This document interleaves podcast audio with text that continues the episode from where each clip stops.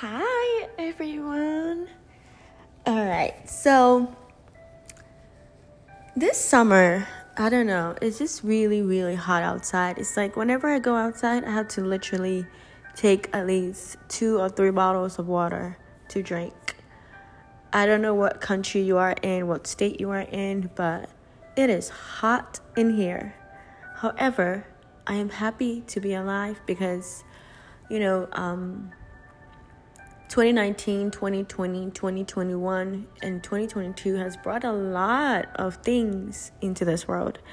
You know, uh, some people have really not been able to see this this current year. So, with every circumstance, with every weather that we experience, we have to find the blessing in that weather. You know, if it's cold outside, or if it's hot outside, or if it's rainy and stormy, whatever it is, just the fact that you can breathe, the fact that you're alive, that is a blessing. Even the fact that we are alive to be able to like experience the hotness of the weather, that is a blessing.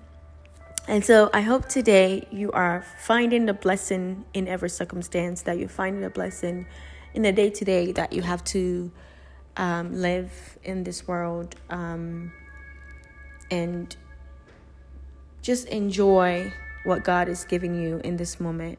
You know, even if you don't like it, even if it's not pleasant, right? You still have to find a blessing in it. So, welcome to Devoted with Bernice. Um, we've been talking about the series, the series of perversion for a long time, a very, very long time. I don't remember when we started, but I hope that it's blessing you. Um, I'm going to take a little detour and talk about Mark 5. Uh, you know, when you are a person who preaches and teaches the Word of God, there are times where God will tell you about a certain passage when you read it in the Word of God. And it's like He gives you this boldness to like preach it or like teach it, you know? And I kid you not, when I when God led me to read um, Mark 5, basically read the book of Mark. I started from Mark 1 and then I got to Mark 5 and I just had this like revelation just this moment of just boldness to preach about Mark 5. And um, I, I didn't I didn't preach about Mark 5. I made notes. I wrote some notes down, but I did not preach Mark 5 when I had that that that grace on me to preach it. And so um, today I'm going to preach it. When you have the grace to preach something or to release a word or to release uh, a sermon, it's different from when you don't have the grace or when you don't feel the boldness to do it, you know? If you're a preacher, you understand what I'm saying. But anyway, today we're going to look at Mark 5.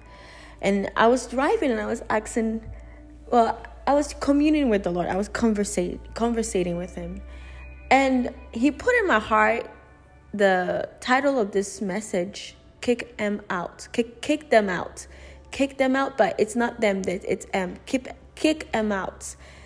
So, kick and then EM, kick them out, is the title of the message. And I never give my messages titles. So, this is like the first time I've ever had to give a message a title. Kick them out is the title of this message. Um, there's a lot that God want to unpark, unpark in this message. So let's go into prayer because I, I need vocabulary today. All right, Father, we thank you for today. We thank you for everything that has happened over our lives the good, the bad, the ugly, the beautiful, all of it. We just say thank you. Thank you for letting us be able to live today, letting us be able to engulf the day that you have. Indeed, it is the day that you have made. Every one of those days, you made it. And we just say thank you for allowing us to be alive today, for, for allowing us to experience the things that we're experiencing. Some people love what they're experiencing, experiencing in this season, some people don't. However, help us to see the blessing in the experiences that you allow us and you grace us and you bless us to have. Um, as we come to look at Kick 'em Out sermon that you have for me, I just pray the Lord you would give me back that. Um, that boldness, that that might, that revelation, that uh, anointing to preach this Mark five um, sermon. I ask that you open your word to us, revelation to flow in this moment, God. I yield my body, my mind, my spirit, my soul, all of me, Father. I yield it to you, Adonai. Have your way, Jesus. Have your way, Holy Spirit. Have your way in this place. Let everything that you want to say come out of my mouth how you want to say it, God. And I pray for those that are listening at this moment that God, you will even open up more revelation to them. Let them be able to get what you're saying, comprehend what you're saying, help them to be able to um, implement what you're saying in their lives and also in my life as well. And so we thank you and we bless your holy name. Let your will be done today. In the name of Jesus, we do pray. And all the children of God and all the saints and ain'ts and everybody says, Amen.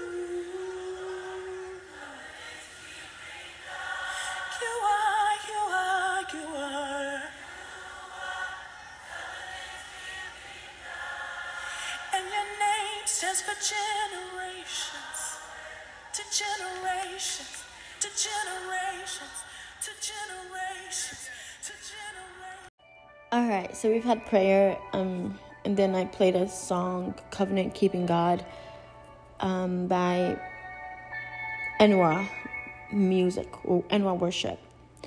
Um, so I just want to share what God is revealing to me in this moment.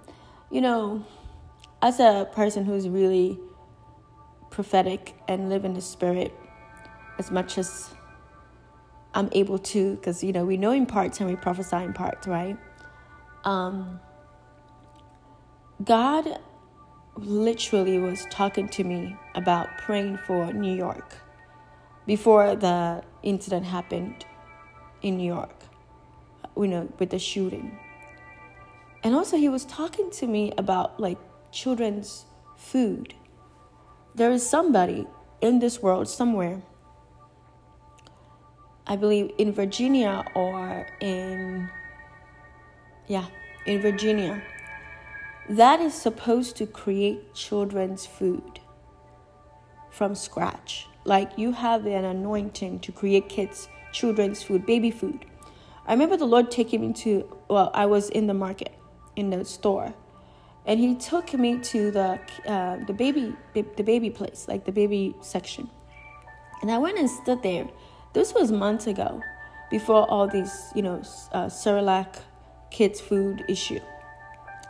And I was looking at the baby food, and I took it in my hand, and I was holding it, and you know, I don't have, excuse me, I don't have kids yet. You know, in the future, God will bless me with kids, but uh, with children.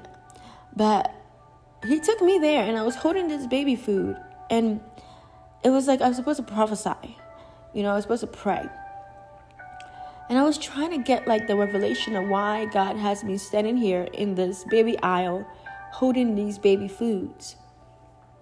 And I believe that the Lord was saying that somebody in this world I'm, I'm, I'm um, getting Virginia. You're supposed to create baby food from scratch. Like you have an, a grace, an anointing to know how to create kids' food. You know, and the Lord wants you to do it. Don't be hesitant. And then California, there's somebody else also in California, California and Virginia. Both of you, you guys have that anointing to do that. And so I just pray that God will minister to you, that the Holy Spirit will minister to you, that uh, you will find the boldness that you need and the resources that you need to be able to do this. Um, I did not release this, you know, but sometimes God, when you seek the Lord, most all the time, when you seek the Lord in why He has you doing what He has you doing, or why you're standing here, or why you're supposed to go here or there, he will give you revelation the more you seek Him for it, you know. Um, Joseph said, doesn't dream interpretation, you know, belong to the Lord. The same with the things that he t- he tells us to do. Doesn't it? Doesn't the clarity of it? Doesn't the interpretation of why you're doing what you're doing belong to the Lord? And then um, gas prices. I remember in March, I had a vision of. I saw a vision of um, you know, uh, what you call it, a gas station, and I saw the gas station price. And at that time, our gases was like going down. You know, the prices was going down. It, used it, it went up a little bit and then it went down. Right? It was like three dollars and something cents. And I saw a vision of gas prices being like five dollars and over. And then when I saw it, I went out to buy gas as I normally do and then I saw that gas prices was going down. Like the prices was going down. It wasn't rising up anymore. And I was like, "Oh, that's good. Father, thank you, you know, that we're not having gas prices go up." What the Lord was telling me was like, "Bernice, it's important that we we all save money on the side to buy gas when the gas prices go up." And this is like something that I just, you know, kept to myself. And I didn't really say anything about it. And then come May, all these gas prices are like going up again. You know, I'm I'm learning and differentiating moments to release these words that God is telling me because I believe it wasn't just for me, it was for everybody else as well. And so I just pray that God would give me grace to know to release it. That, you know, that conviction. Hey, release this now, you know? Um, so I just pray for that more. And also pray for you as well, you know, as a person who's who's a child of God, because God can talk to anybody. He can, if he talks to a donkey, he can talk through anyone, okay? So uh, be be open. You don't have to be a prophet. You don't have to be an apostle, a pastor, a teacher, prophet, a uh, evangelist. You know, to be for God to use you to speak to His people. So I believe that this is a season that God wants us to yield even deeper, you know? There's a level of yielding that we need to go, and increase in yielding, so that we can be able to be so sensitive in the spirit that that we don't need to um, do much to know that God is saying this is a now word, right?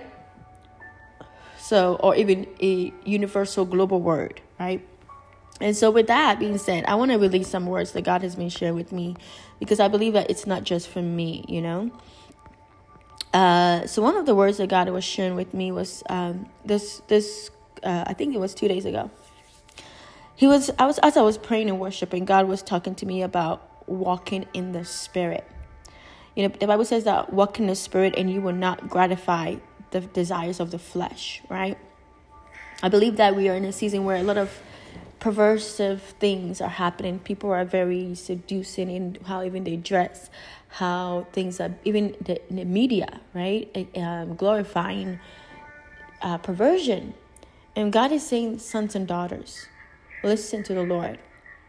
Walk in the Spirit, and you will not glorify the flesh. If you hear any barking, it's dogs where I live, there's uh, people love dogs and people walk their dogs around here. So let's not pay attention to the dogs. Ephesians, you know, and I was asking God, how do we walk in the spirit and not gratify the flesh? And you know, most people say pray. It's important to pray, worship, read your word, meditate on the word, you know, so that you have a renewed mind.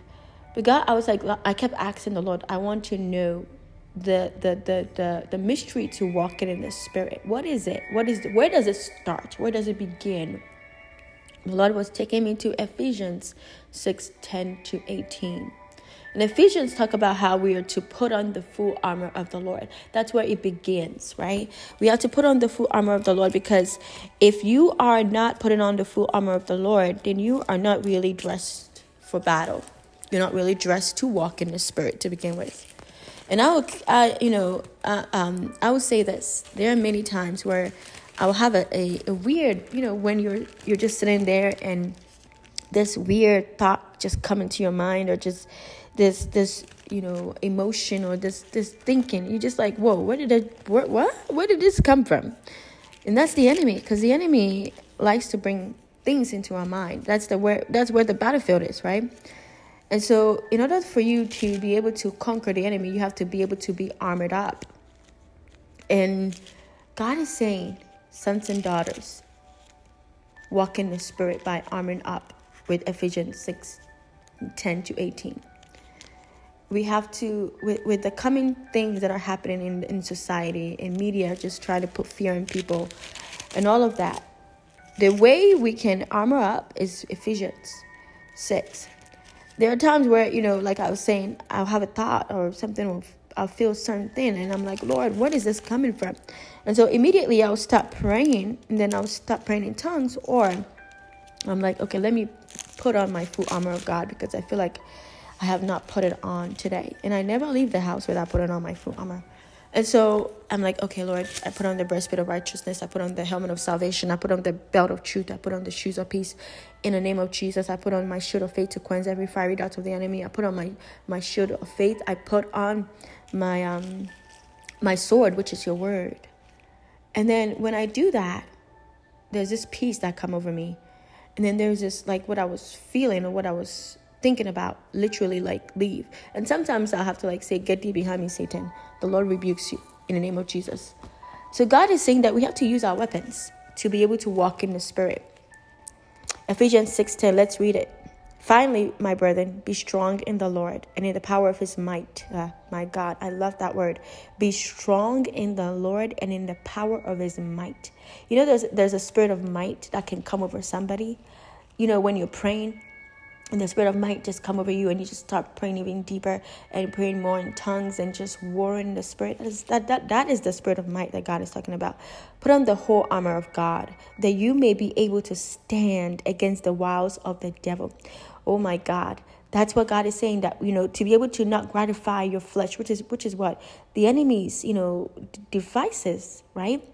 We have to what? Put on the armor of god so we can stand against it for we do not wrestle against flesh and blood, but against principalities, against powers, against the rulers of the darkness of this age. This very age, there are principalities, there are powers in regions and cities, in communities, against even in family, against the rulers of darkness in this age, not in the past age, not in the coming age, but in this age, against the rulers of darkness in this age, against spiritual hosts of wickedness in the heavenly places. And that's talking about that's talking about the second heaven where uh, angels and demons are fighting and warring on our behalf. You know, remember the book of Daniel when um, the principality, the prince of Persia, the angels and, and the prince of Persia were fighting, right? Uh, therefore, take up the whole armor of God. Therefore, take it up. You have to take it up that you may be able to withstand in the evil day and having done all to stand. And that's what God is saying that we have to walk in the Spirit. Because when we are walking in the Spirit, we can be able to withstand the evil days, which is currently happening, and having done all to stand. Stand therefore, having girded your waist with truth, having put on the breastplate of righteousness, and having shod your feet with the preparation of the gospel of peace. Because you need you need peace to go out there, right? You need peace, especially during the time that people were hoarding, you know, toilet paper, you, you need a peace to go to the marketplace. So you, you don't fight over food, right? Above all, taking the shield of faith with which you will be able to quench all the fiery darts of the wicked one. This is a very important uh, shield. Shield of faith. You have to have faith. Shield of faith can quench the enemy's assignment. You know, when the enemy comes and try to discourage you when the news and media come and discourage you, guess what? You put up your shield of faith to quench that fiery darts of that enemy. And it says, what? Take the helmet of salvation. That's so important. Guard your mind, the helmet of salvation, and the sword of the Spirit, which is the word of God. So you have to guard your mind with the word of God. And I believe that it says here, take the helmet of salvation. The helmet of salvation is also the word of God and the sword of the Spirit, which is also the word of God talking about the helmet of salvation, guarding your mind, renewing your mind with the word of God, right? Each and every day. Praying always, oh my God, praying always with all prayer and supplication in the spirit. In the spirit. You have to speak in tongues praying always with all prayer and supplication in the spirit. I'm not saying go up to people and just that no. I'm not saying that. we don't want to scare people, right? Because we don't know where their spiritual strength is, right? Or even their sources. We don't know they're Christian. The Bible says that we have to pray in tongues, but do not go out there, you know, um, being weird with it, right? Because praying in tongues is something that is powerful. But you have to know when to do that. The Holy Spirit will tell you when, right? And it's not for show. Like you don't pray in tongues. Oh, look at me, I can pray in tongues, and you can't. No, no, no, no. That's not how it is. Sometimes the spirit of might, the power of His might, come upon you, and you just start praying in tongues.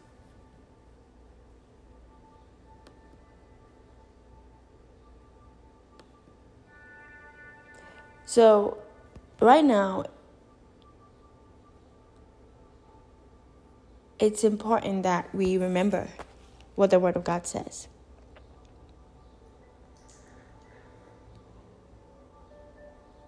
It's important to pray in tongues, being watchful to this end, with all perseverance and supplication for all the saints. Right? Praying in the Spirit. Praying in the Spirit. So, have you been putting on your full armor? Because for us to be able to walk in the Spirit, we have to put on our armor and we have to pray in the Spirit. That's what the Bible says. You have to pray in the Spirit and walk in the Spirit. So if you're not filled with the Holy Spirit, just this moment, I just want you to just welcome the Holy Spirit. Holy Spirit, we welcome you here in this moment. Even those that have been filled, I just ask that you will fill it. The Bible says that, you know, if we ask, we will receive. If we knock, the door will be open. God is not a God that want to hold the Holy Spirit from us. He wants us to have it.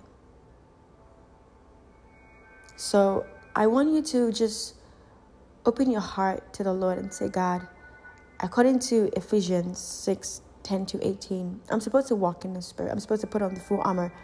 And one thing I'm missing is being able to pray in the Spirit. And so I just ask you, Lord, give me the Holy Spirit.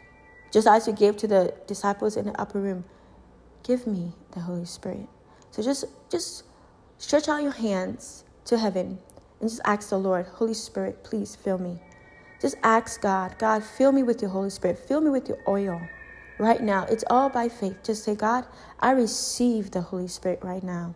And if you're somebody who has the Holy Spirit, but you just want to get be more filled, you know, more of infilling of the Holy Spirit, just stretch out, stretch out your hands up to the Lord and say, Lord, I want you to fill me. Every place in me that, that is lacking the Holy Spirit, please fill it. In the name of Jesus. Please fill it, Lord. Please fill it. Receive the Holy Spirit in Jesus' name. Amen. Ooh, Jesus. So, that's one thing that the Lord is saying that sons and daughters walk in the Spirit and you will not gratify the, fl- the desires of the flesh. You can literally put on the full armor like how you put on clothes. Say, you know, in the name of Jesus, I put on the helmet of salvation. I put on the breastplate of righteousness. I put on, you know, the belt of truth. I put on the shoes of peace. In the name of Jesus, I put on the shield of faith to quench every fiery dart of the enemy. I, you know, I pick up my sword, which is your word. So you can literally do that every single day. And what God is saying also is um, He is giving wisdom in this season. You know, wisdom is the principal thing. You know that get and get understanding, right? And God is releasing mysteries of Proverbs, which is wisdom, written by, you know, Solomon. To he's given it to leaders in the world. It's you know the bible says that it rains on the on the just and unjust right? The rain come on the just and unjust. So god is giving releasing wisdom through proverbs. But he's starting it with his church those the leaders that are in the church. So if you're a leader in the church literally open the book of you know proverbs um, there are 31 chapters in proverbs right Sometimes there are 31 days in, in the month. Sometimes there are 28 days in a month. Sometimes there are 30 days in a month. So it's good to like just every day, whatever day it is. Today's uh, May 20th. Open, you know, Proverbs 20th, It's Proverbs 20, and read it. What is God saying in there, you know, for you? Um, and that, and what God is saying is that they're to be songs of wisdom that will emerge. People will sing proverbs. People will sing wisdom uh, music, wisdom lyrics, lyrics that have wisdom in it. Uh, and mental health, it's a mental health awareness month. I didn't even know that until today. And this word was given to me three days ago. It's mental health uh, month. Um, and Proverbs is something that can really help people who have depression, anxiety. Proverbs talks about a lot of, you know, purity, a lot of righteous thinking, um, it has a lot of wisdom and a, a, lot of good things in there to help you uh, to be able to live right, right? And I believe that you know the Bible. When you read the Bible, you will get deliverance. Deliverance is in the Word. Literally, if you start reading the Word, you will get those aha moment, like revelation. That is called rhema, rhema words, words that that you need right now. That can just like give you that revelation that you need or just give you that confidence and that peace that you need. There's a lot of rhema words in, in, in Proverbs, in the book of Proverbs. So um, look in the book of Proverbs and let the Lord lead you and guide you, okay? And then one more thing is um, couple months ago, a couple weeks ago, I would say a couple weeks ago, there was this girl that I met. You know, when I meet people, strangers, um, the Lord speaks, you know. Uh, you don't just meet people just to meet people. There, there were there are reasons why you meet people. I remember yesterday God told me to read uh, Jeremiah 30, uh, the promise of deliverance uh, for Israel, and as I read it, you know, the one that stuck stick out to me was you know when God was telling Jeremiah to write down everything that He tells him to write down. This is what He's going to do for you know His people. And then I go to a restaurant to get food, and the the server, the employee there, his name is Jeremiah, and I was like, "Your name is Jeremiah?" He's like, "Yeah." I'm like, "You know Jeremiah is in the Bible, right?" He's like, "Yeah, he knows." I'm like, have you read it? He's like, yeah. I'm like, okay, you better read it. I'm like, you better read it. I'm, I'm gonna come and beat you. I'm joking. I wasn't gonna beat him, but um, I was like, Lord, you know, God has a sense of humor. He does. So I was just laughing to myself, like you, you told me to read Jeremiah 30, and then I see somebody whose name is Jeremiah. Like the first time I come out of my home and I go out there, the first person I meet is Jeremiah. Can you believe that? There is no coincidences. It's all divine, divine alignment that God has. And so, um, what God is saying to me when I met this specific woman, young girl, um, when I when she was coming, I saw an ivy on her nose, coming from her nose, and I started praying in tongues, you know. And as I was praying in tongues, I I, I got closer to her and I looked at her again, and there was no ivy in her nose. Nothing, not, not an ivy in sight. And that was what God was telling me that, you know, um, to pray for those concerning COVID, concerning the next wave, concerning what is to come. That we are to pray for, for, for people, for the hospitals, you know, for, for supplies, for, for this next season that is coming. Because um, there's a lot, a lot that the enemy wants to do. There's a lot that is coming. And we as a church to walk in the spirit, to know that God is a God that will cause deliverance to happen for us. And we are to be watchful and see what God is saying and pray. So it's important that we really go closer to the Lord.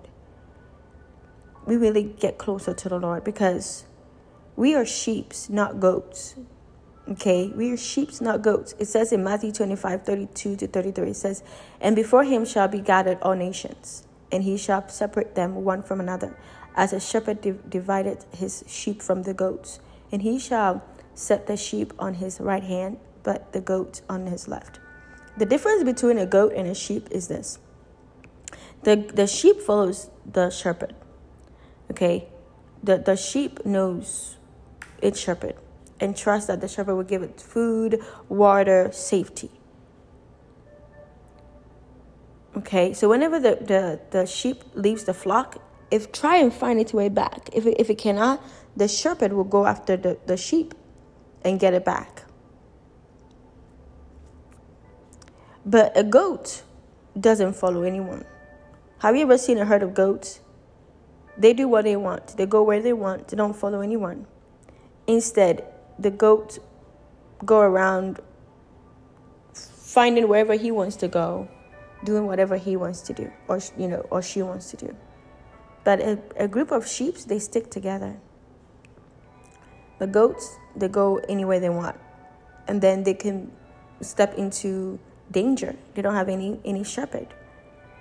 How how do I know about goats and sheep? Because I've had I have had goats before when I was little. We had goats, and I I studied them. I look at how they are, how they behave. They behave differently than you know sheep's. So, in this season, you have to really walk in the Spirit. Use wisdom. It's important that we do that, that we seek wisdom from the Lord because He's given it. It says, anybody who lacks wisdom, asks, and He will give it to you. So, Lord, we ask for wisdom today, right now. Wherever we are lacking wisdom in our lives, give it to us. Give us what we need to read, what we need to listen to, so that we have the wisdom that we need to be able to walk in the Spirit, do what you call us to do, not be distracted, not be lazy, not be ungrateful, not be um, impure, impure, not impure, but be righteous, holy, acceptable in your sight. Help us, Lord. In the name of Jesus, I do pray. Amen. All right, so we're going to listen to this song, and after that, we're going to uh, look in Mark 5. So get your Bibles and your pens. We're going to stick into Mark 5. I'm going to, I want to talk about Mark 5 21 to 43 first. Then I'll talk about Mark 5 1 to 20. Because Mark 5 1 to 20 is about deliverance. Well, the whole Mark is about deliverance. But the 21 to 43 is about healing. And I want to talk about healing first before I talk about deliverance. Because you know me, when I start talking about deliverance, everything will be about deliverance. so let's talk about healing first, okay? So let's listen to this song, and afterwards, we'll come back and talk about Mark 5 21 to 43. Pour out on us. Oh, won't you pour out on us? Won't you pour out on us? Won't you pour out on us? Won't you pour out on us? Won't you pour out on us? Say it. Won't you pour out on us? Oh God. Won't you pour out on us? That's what we want. Won't you pour out on us? Oh, won't you pour out on us? Ooh, Rabbi. Won't you pour out on us? Won't you pour out on us? Pour your oil on us. Won't you pour out on us? Pour your oil on us. Pour your oil on us. Won't you pour out on us? Won't you pour out on us? Pour your oil on us. Pour your oil on us. Won't you pour out on us? Won't you pour out on us? Say, pour your oil on us. Pour your oil on us. Oh, won't you pour out on us? Won't you pour out on us? Pour your oil on us. Pour your oil on us. Won't you pour out on us? And I say, pour your oil on us. Pour your oil on us. Lord, won't you pour out on us? Won't you pour out on us? Pour your oil on us. Pour your oil on us. Won't you pour out on us?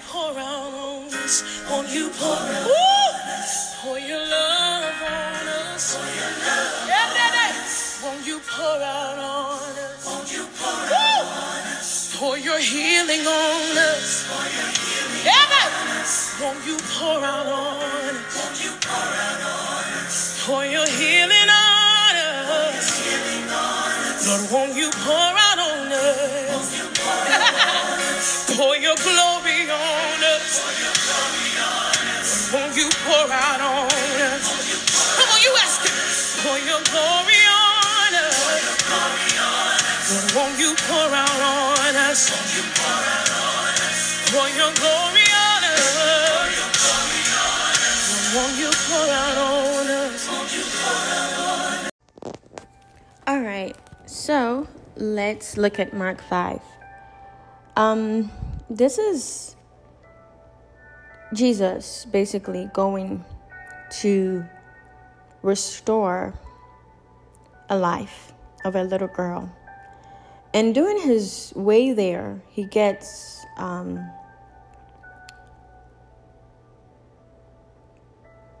interrupted. He gets interrupted to speak. He gets interrupted to speak to a, um, a woman with an issue of blood. Now, he did not, she was not seeking for him to speak to her. She was not even seeking for him to see her to begin with. All she wanted to do was to touch his garment, the hem of his garment, and to be unseen. Because this woman has been seen by everybody as having an issue. The only thing she wanted to do was not for Jesus to see her, but she wanted to just touch his hem. But Jesus saw her and spoke to her. And him speaking to her, I believe, was a moment of her being seen for who she is, not for what she is. Not for what she is as a woman with an issue of blood, but as a woman. So let's look at that. Um, Mark 5 21. Now, when Jesus had crossed over again by boat to the other side, a great multitude gathered to him, and he was by the sea. Uh, for this little passage here, we see that Jesus crossed over, um, and when he got to this specific place,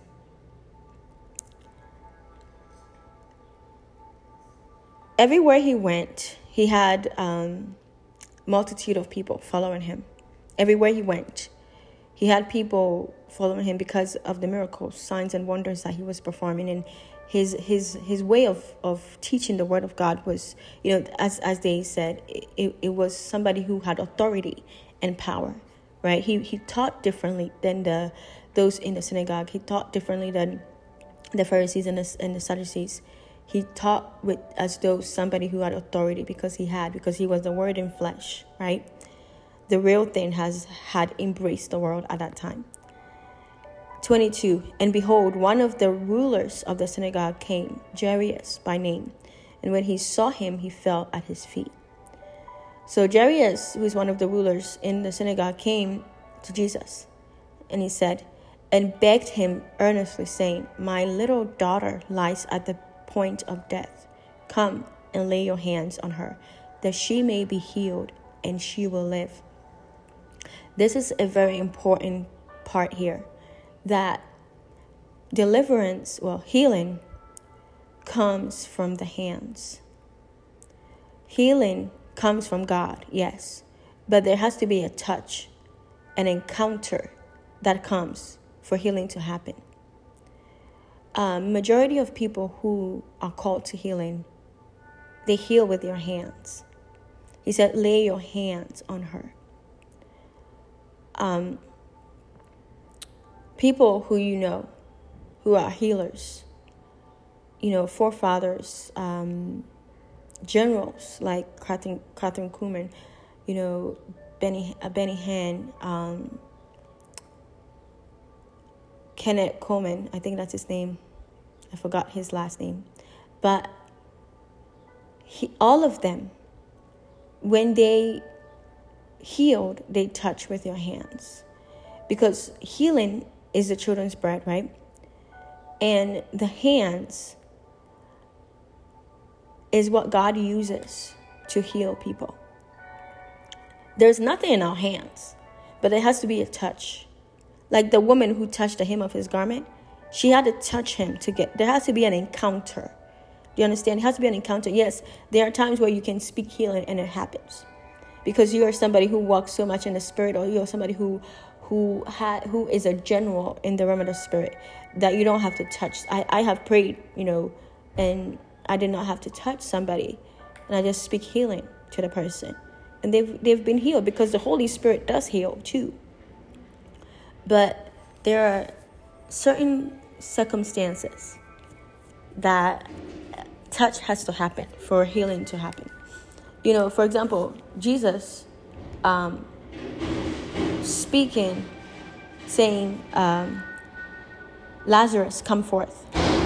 Ooh, Lord, sorry about that noise. Lazarus, come forth. Right? There had to be deliverance that happened because Lazarus was dead. Deliverance and healing had to happen at the same time for Lazarus to be able to come up out of death. That's miracle. Miracle is the combination of deliverance and healing happening at the same time. Right? And so don't ever think that your hands are not important for God to use. People who have the gift of healing, they normally they sometimes feel fire. They, they feel hotness in their hands. When you feel like your hands is burning, like you feel like your hands are hot, it, sometimes it means that the Lord has given you grace to heal somebody, to lay hands and heal the person.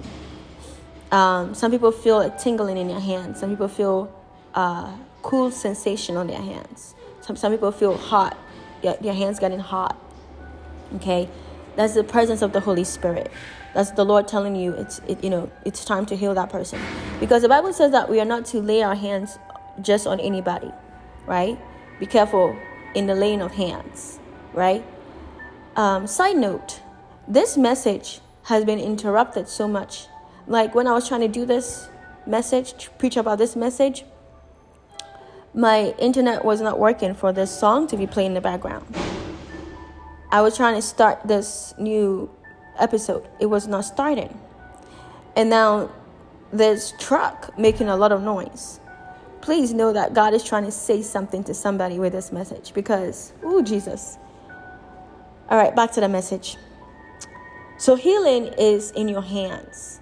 You, you are not healing, it's the Holy Spirit within you that's healing, right? laying of hands is healing. Even when um, one of the disciples, his shadow, right, did miracles. The handkerchief did miracles. There, there, there is an encounter that happens when we are able to um, allow the Lord to to do what He wants to do. And I'm gonna say this. I remember one time I was at a uh, a young adult event. Many, I think three years ago. Four years ago. Yeah, four years ago. And when I was there, there was a girl in a wheelchair. And the Lord told me, Bernice, I want you to heal her. And at, that time, my faith was not great, but God was trying to use me so miraculously. What God wanted to use me was starting to use me miraculously. And he told me, Bernice, I want you to lay your hand on her on her knee. Just put your hand on her knee. Y'all, I did everything by putting my hand on her knee. I got I got uh, anointing oil. I touched her shoulder. I walked around and prayed. God was like, I don't want you to do all of that. I want you to encounter her, my God. I want you to meet her where she's at with your hands. I want an encounter because I want to release healing into this girl. So I remember I didn't do any of that. She did not get up and walk. So I remember I went to my apostle. I was in prophetic school at that time. And I was telling my apostle about it. And she was looking at me like, Bernice, the Lord wanted to do a miracle in that room. All you needed to do was touch that girl, and that was it. And I didn't touch her because I, w- I was fearful. I wasn't, you know, I had, a, I had faith. I had faith. But my faith, I, I, I, my faith at that time was not huge. And that's the thing I'm trying to say is that God does not need all of your faith. He just needs a little bit of your faith. Just just obey. He just needs your obedience. All I had to do was obey. Just to t- touch that girl, just to touch her knees. That's all I needed to do was just to touch her. And the rest would be God because it wasn't me that was going to do anything. It's never me. Even preaching right now, it's not me that's doing it. It's God. Every preacher, every teacher, every every minister, we don't do anything apart from the Lord. It has to be God that has to do it, or, or it's not going to be done, right? And so there has to be an encounter. So, the, so the man said, Lay your hand on her, that she may be healed, and she will live. 24. So Jesus, Jesus went with him, and a great multitude followed him and throned him. Jesus did not hesitate. He was like, okay, let's go. That's the thing. Hesitation can cause doubt. When God says do something and you don't do it, especially when He is giving you an, a moment, an opportune time to to activate you in the in, in miracles, so to activate you in preaching or ministering or encouraging somebody, or even to be used for His glory at a certain moment. You know, there are certain times when you walk in the Spirit. There are certain times that it's like an opportune time. God has given you like an opportune time with somebody that you meet when you try and go pick up a food or somebody that you meet at the gas station or somebody that you meet, you know, when you're walking or driving or even at the traffic light. Like God gives opportune times. You just have to be recognize it, you know? And so Jesus was like, This is this is an opportune time. Yes, let's go. And the multitude followed him. Now a certain woman had a flow of blood for twelve years. This, this is the woman with the issue of blood. She did not have a name. Have you realized that a lot, a lot of the people who have issues, like, you know, the adulterous woman who was caught in, in adultery, you know, the woman at the well, they never had names. All the outcasts, all those that pe- people did not want to talk to or converse with, they did not have a name. They were, they were given the name that was your issue. You know, you might be somebody like, oh, like, um, somebody might give you a name like, oh, you, you are the, the, the single woman, you know, the, the, the, the, the single mother. Like people are calling you by by your issue or by what, what they see as an issue. And so for 12 years, she's been bleeding. My God. I mean, think about it. For 12 years, you're having your period. For 12 years. That's a long time as a woman to have your period for 12 years. Or if you are somebody who had, you know, um, a C section or a miscarriage, you know, you, you do bleed afterwards. 12 years. That's a long time. 26. And had suffered many things from many physicians. She had spent all that she had and was no better, but rather grew worse. This woman suffered a lot. There is suffering with that. I mean, for your body to be causing all that pain. And she did not just sit around, she was seeking everything in the world to help her. She was trying to find a doctor, trying to find a cure. She spent all the money that she had to try and, and, resolve that issue. But that issue was not able to be resolved by money or by physicians. And people who always say, you know, science have all the answers, this is why I'm telling you, science does not have all the answers. Yes, there is grace for science. God has given wisdom to scientists and, and you know, doctors. But there are certain things that cannot cross over. You know, there are certain things that you need your mind to go beyond science. You know, there are certain um, things that God has graced science to be able to do. I know the medical field. You know, I've published a lot of articles to help the medical field. And I've sat in, in in a lot of um, conferences, you know, medical conferences with people from Yale, Harvard, Hopkins, Ivy League schools, and hospitals that would come and present. And every time, like I remember vividly, there was a specific um, mental illness. I think it was bipolar or something like that. That was being presented by somebody from Harvard. And we were all sitting there listening.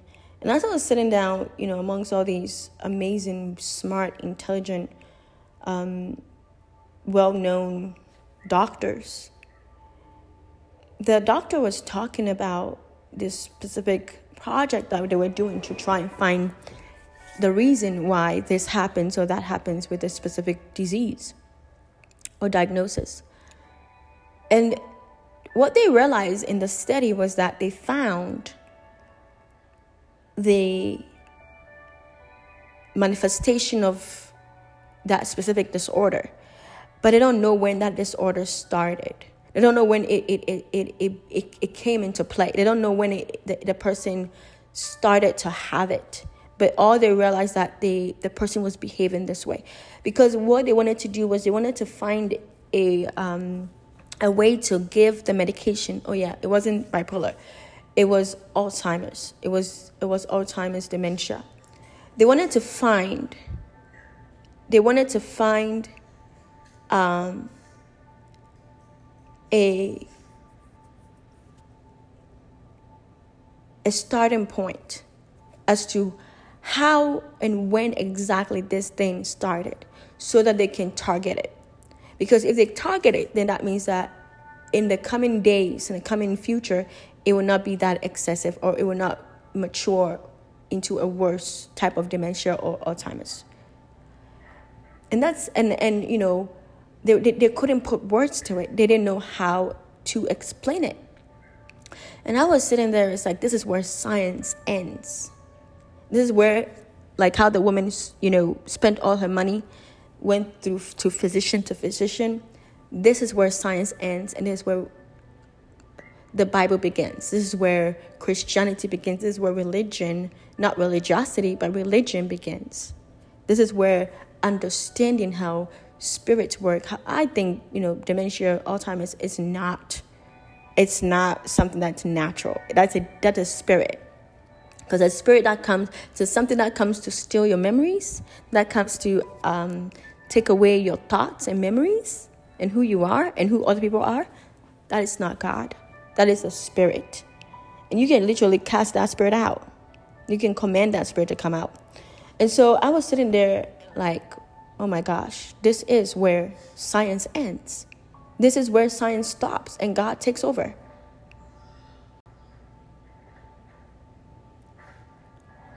This is where science ends and God takes over. So I was like looking at all of the science and it was beautiful. Everything was important. Everything that they found was important. Everything that they found was important. But the next season, the next step was supposed to be what God wanted to do in revealing what it is that was happening there. That this is not just a normal thing, this is a spiritual thing. This is, you know, a demon. This is something that we need to cast out, right?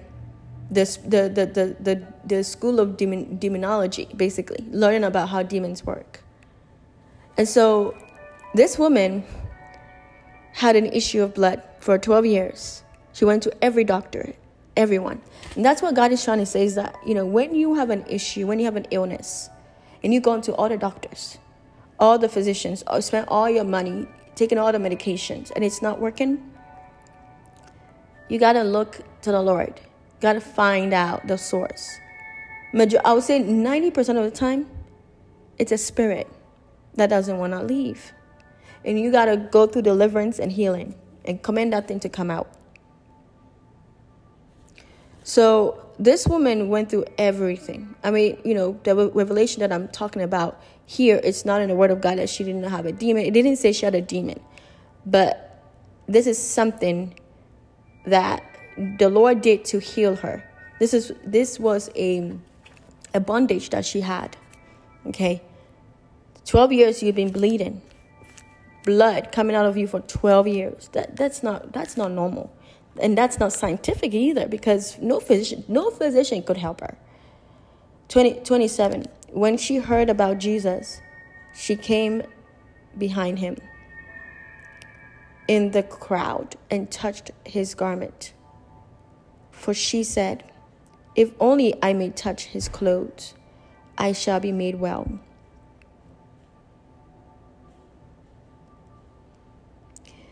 All she wanted to do was to touch his garment.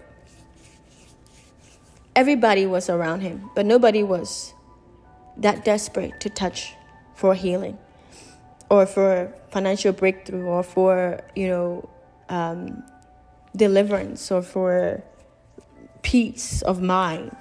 Many of the people that were following him, they had issues. They had things that they wanted to work out, like how we are. Everybody have an issue, something that we I do. I have an issue.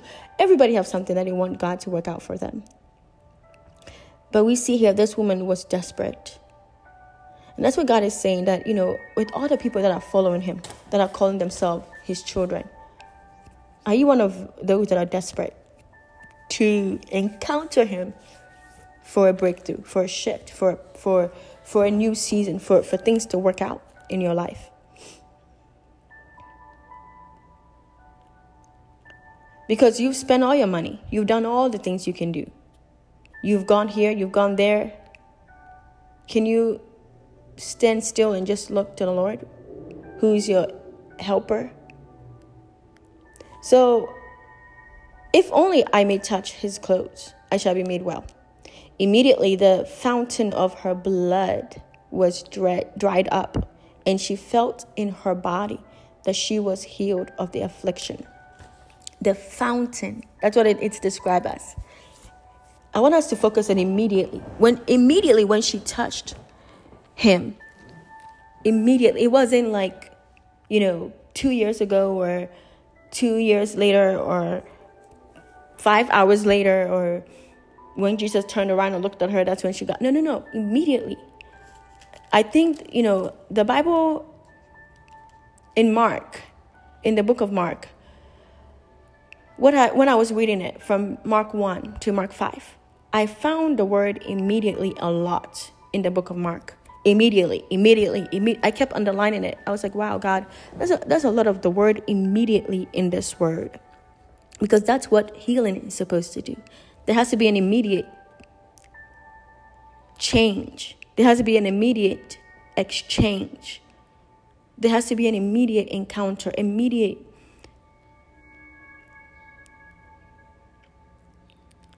exposure of what it is that God is trying to do it has to be immediate. Yes, there are gradual healing, but the, the immediateness of gradual healing is that it starts immediately and it gradually heals over time. There are different type of you know healing. So if you're somebody who is called to healing, you should really um, study the different type of healings. So we see here immediately the fountain it was a fountain for 12 years. This fountain has been, it's like, think about what I'm seeing right now is um a a um a sink with, you know, the the handle being open and water coming out. But instead of water, it's blood. That's a fountain of blood. You just she had to eat a little protein to maintain that blood loss.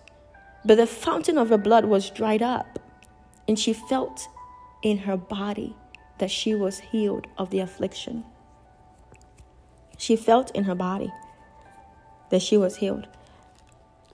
When you are called to healing and you heal somebody, or even if you heal yourself, you you when you're called to healing, you should be able to heal yourself. If you get a headache or if you feel uncomfortable or you feel pain, you should be able to lay hands on yourself and heal yourself. That's one of the ways that God start to use you as a healer. He start to heal you. He start to use you to heal you. Okay? Sometimes He will intentionally cause something to feel pain and help you heal yourself. He's teaching you with your own self.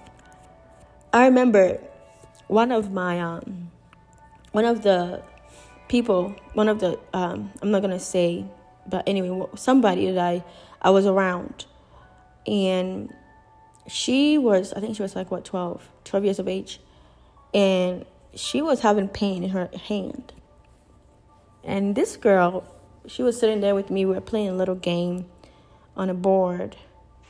And she was like, ow, ow. And I was like, what's wrong? She's like, her hands. I'm like, what happened? She said she knocked it and it, it hurts. It's been hurting since. And so I'm sitting here like, okay, Lord, I don't want to spook her out. because she's 12. She doesn't really understand what healing is all about. And so the Lord was like, Bernice, I've given you an opportune time to heal this girl. So I, I, I spoke healing to her. I said, you know, I said, we can pray about it, right? And she's like, yeah. So I prayed. I'm like, Lord, please heal her in Jesus' name. Nothing happened. Because God was trying to tell me to lay hands. He wanted an, an encounter to heal this girl. So I prayed. I'm like, Lord, heal her. And she was like, okay. Then I laid my hand on her because she kept saying, ow. And that was the Lord telling me, you need to heal her. So I laid my hand on her and I spoke healing over her. I prayed healing over her.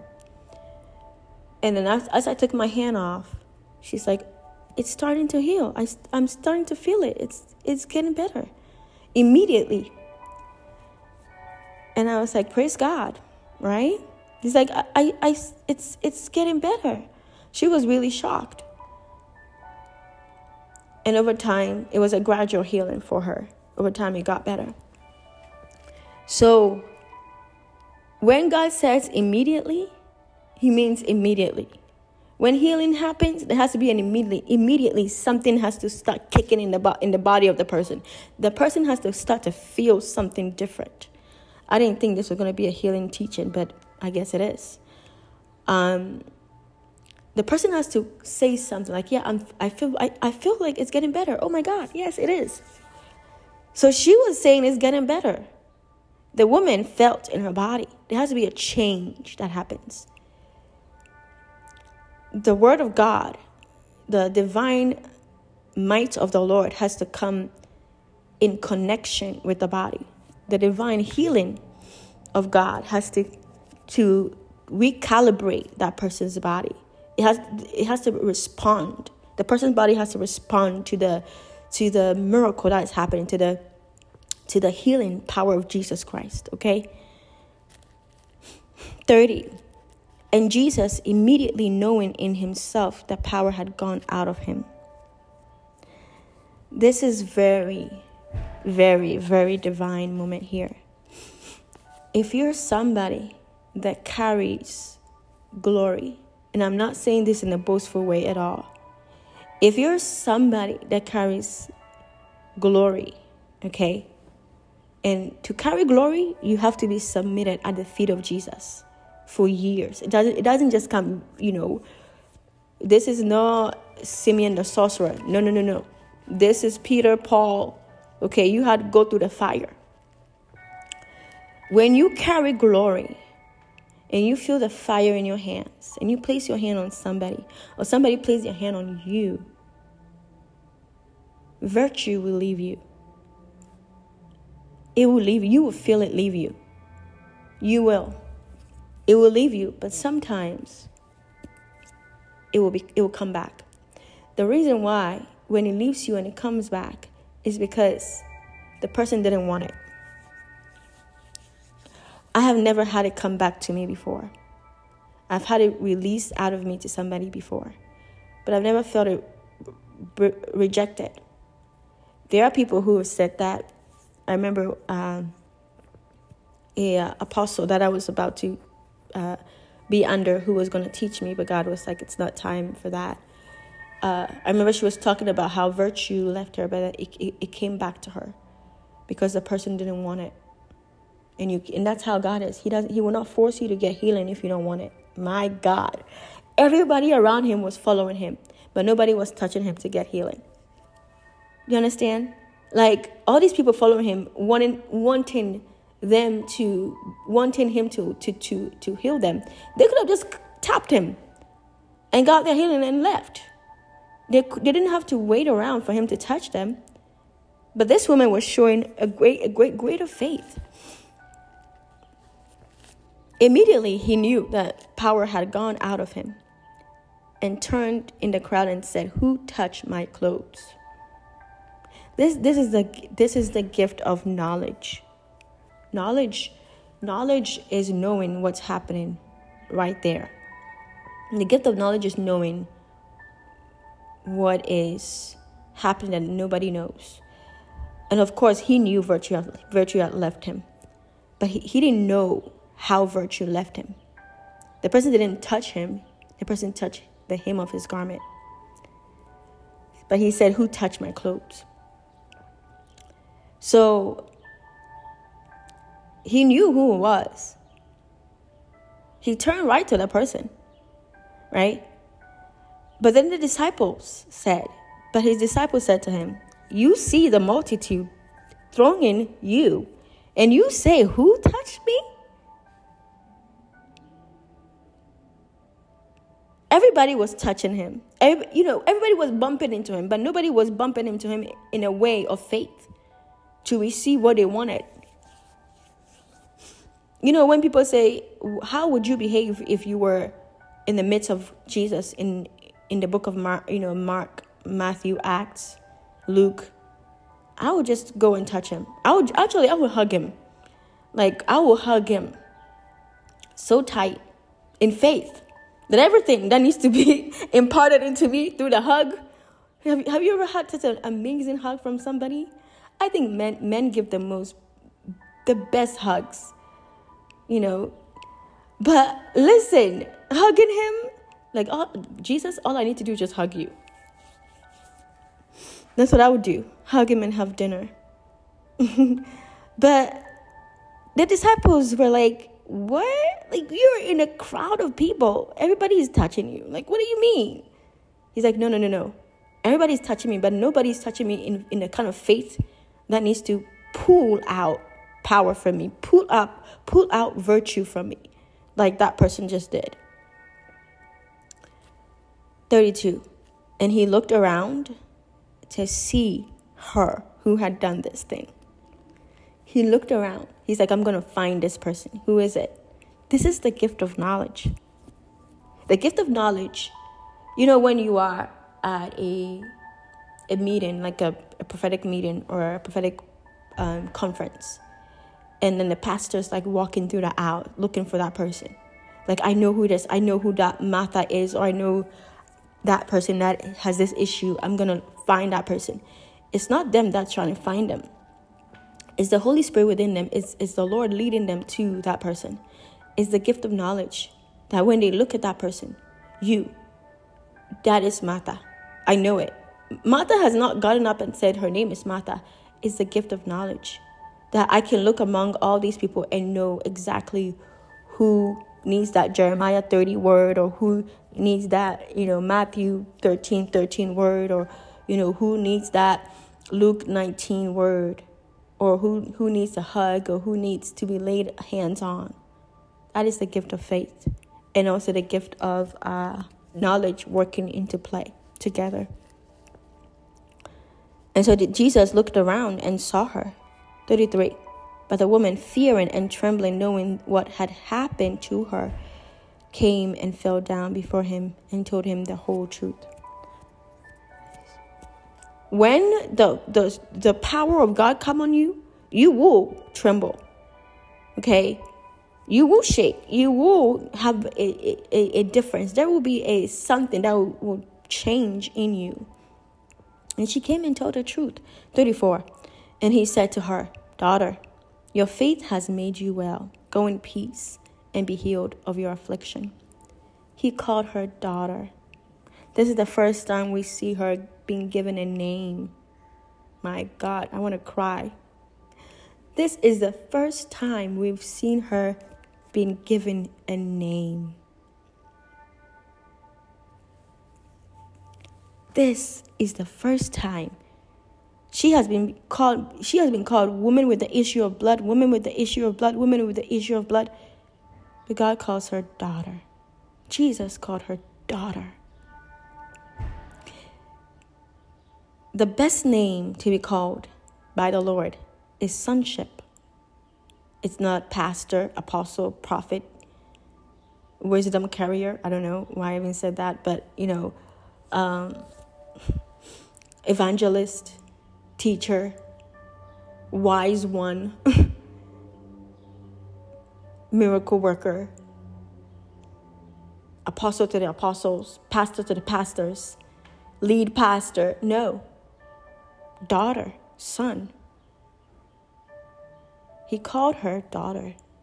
He said, Your faith has made you well. Go in peace and be healed of your affliction. She came with the faith. The Lord Jesus acknowledged her as a child of God, as a daughter, not as somebody with an issue. And he pointed out that she had faith.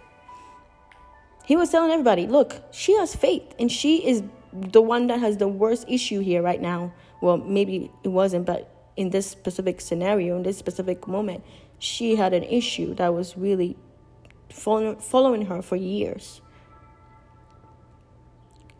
He called her daughter and he pointed out to everybody her faith.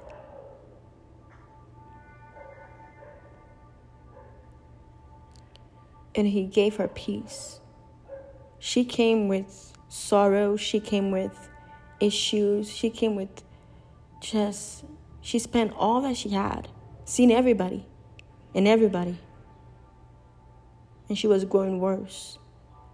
But God said, Go in peace and be healed of your affliction.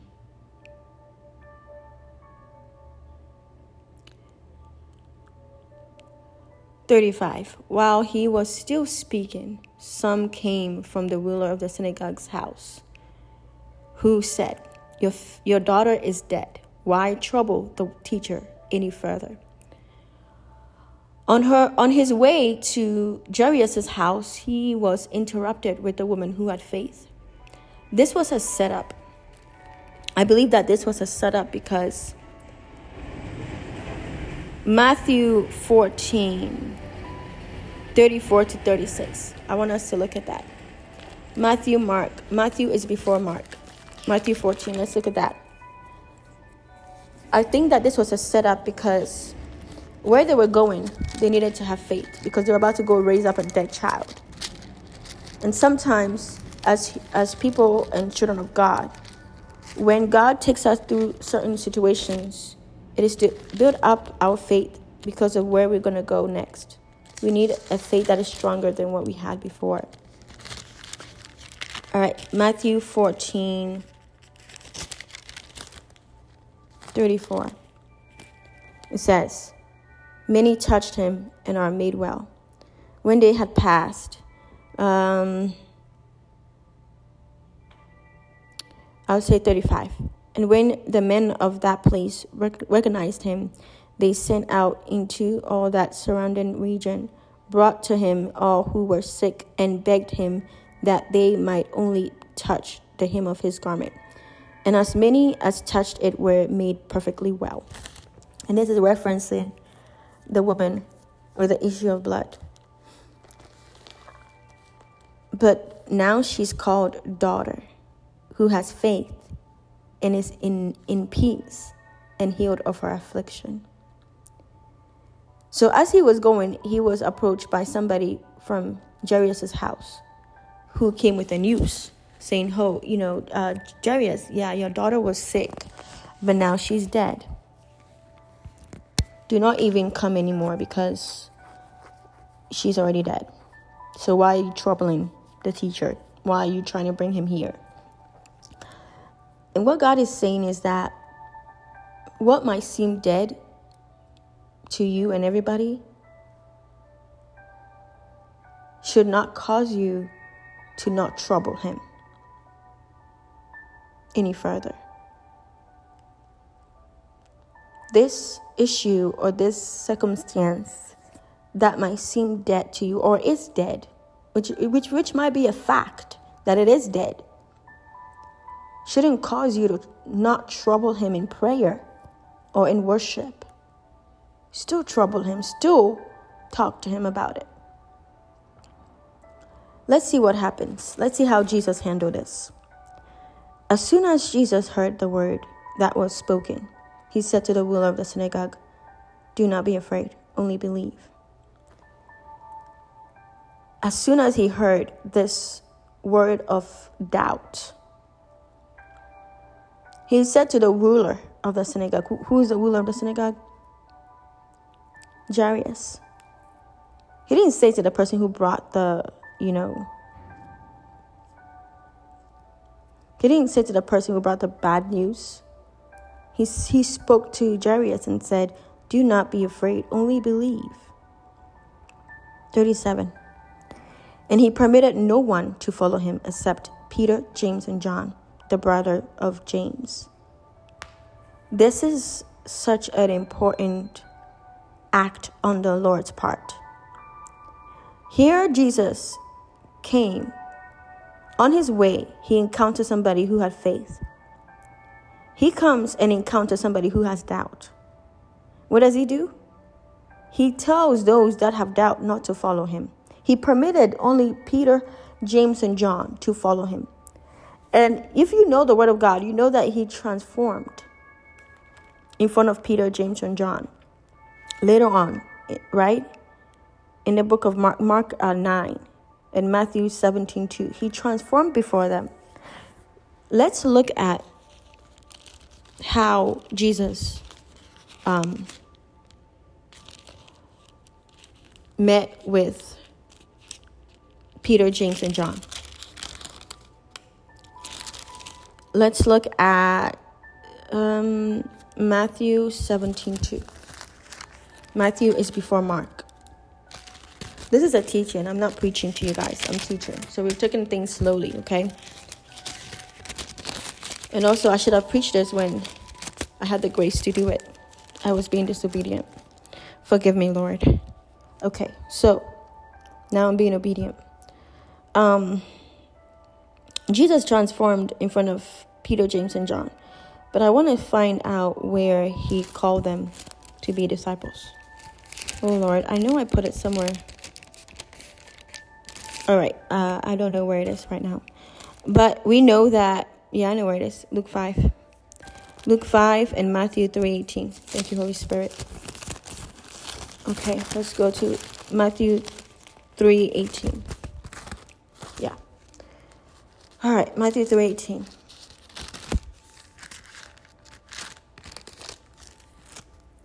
Okay.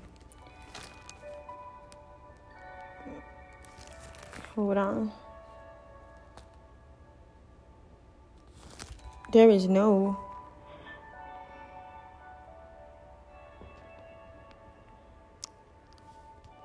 Bear with me, please.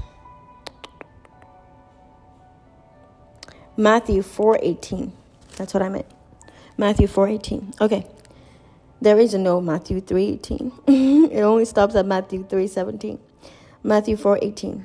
And Jesus, walking by the Sea of Galilee, saw two brothers, Simeon called Peter, and Andrew his brother, casting a net into the sea, for they were fishermen. 19. Then he said to them, Follow me, and I will make you fishers of men. They immediately left their nets and followed him. Immediately they did it. They did not hesitate, they did not wait. Immediately.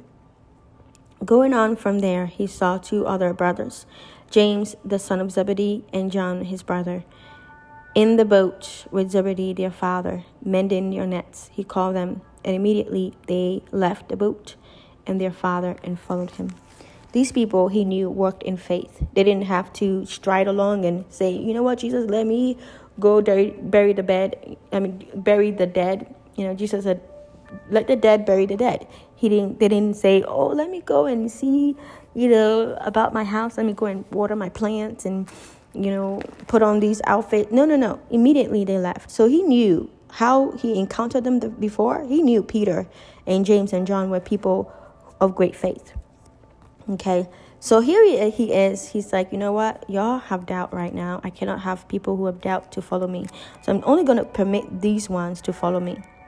And that's one of the things that we have to remember as children of God is that when we are in a certain season that we need faith, we cannot have people who have doubt. Because if we have people who have doubt around us, we're going to keep walking it. We, we, we're not going to be able to arrive where we need to be. You have to really look at the people around you. Are they walking in faith? That the kind of faith that you need. It's okay to separate yourself or, or only permit yourself to be around certain people that can help. It's it's just like when you first become saved. You can't be around people who are not, you know, who who are not saved or who are not doing going the way that you want to go now. You have to come out, come out of, uh, come out from among them, right? It's not, it's not that you don't like them. It's just that you know that where you're going now is different. Your season has shifted. You can bring old, old wine to this new season. And so Jesus did the right thing. He, he only permitted no one to follow him except Peter, James, and John, the brothers of James. 38 Then he came to the house of the ruler of the synagogue and saw a tumult and those who wept and wailed loudly.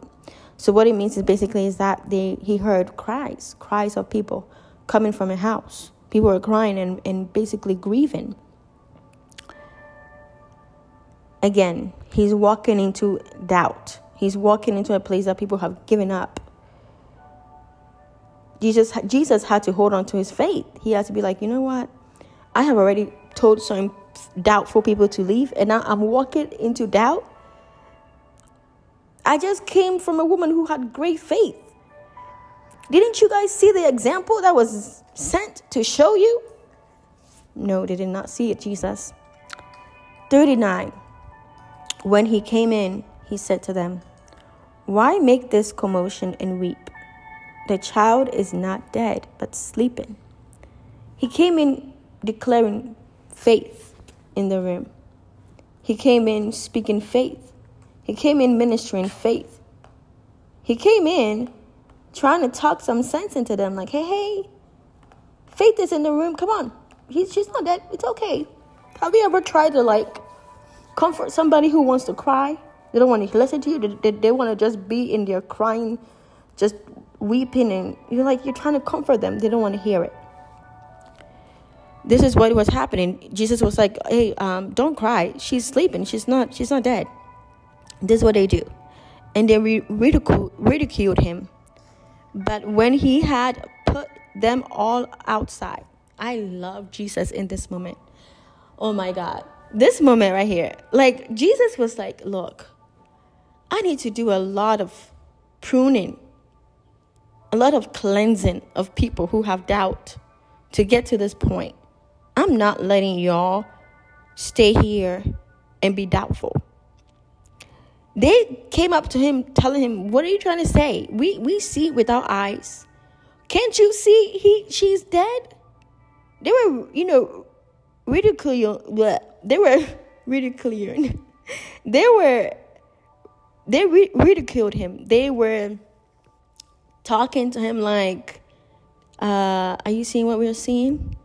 Like, can you see what we're seeing, Jesus?" But that's the thing, though. When you walk in the Spirit, when you walk in the might, when you walk in faith, you don't see how people see. You don't see how things are supposed to be seen in the natural. You see before you see. You see in the spirit before you see it in the, in the physical. So Jesus saw. There's something called divine sight. If you've read the book The Seer by James Goll, he talks about different ways that we see. There is a paranomic visions. Um, there's a different type of visions. There's different type of ways that you see in the spirit. There's something called divine sight, where you see. Divine sight is like this. I believe that people who have the gift of miracles have divine sight, where you see somebody in a wheelchair, but for some reason, when you look at them, you see them walking. Like you literally see them walking or you see them getting out of the wheelchair. And then you look at them again and they're sitting in the wheelchair. That is divine sight. That is the Lord showing you a message that he what he's about to do. People who have a gift of a gift of uh, miracles have divine sight. Sometimes divine sight can work with the gift of knowledge. How it works. There are, and I'm, uh, you know, this is going deep into the gift of knowledge. There are people who have the gift of knowledge and who are seers. When they meet somebody, they can see a Bible verse on the forehead of the person, or they can see like a, a dark cloud over the person, or they can see an object coming out of the person, maybe like a knife in the back of the person. I'm going to explain what all of that is. So, when they see a Bible verse on the forehead of the person, that's the Lord telling them something about the person or a message that He wants to give to the person. Sometimes it's not a Bible verse, sometimes it's a word. Like you, you will see like addiction on the forehead of uh, on the forehead of a person, and it's it's in the realm of the spirit. It's not written there, or you will see like pain, the word pain, or the word the word sorrow, or the word confidence, and that's all a way that God is speaking to you about the person as a, a person who carries the gift of of um, knowledge or miracles. If you see a knife in the back of somebody, you can literally pull it out if you are if you have faith enough to do that. God, it's, it means that um, somebody has done something behind the person's back. There's a what's the word I'm looking for? Sabotage. There's a spirit of sabotage uh, that has come against that person. There are people who have pulled a knife out of them, like how people who are called to deliverance.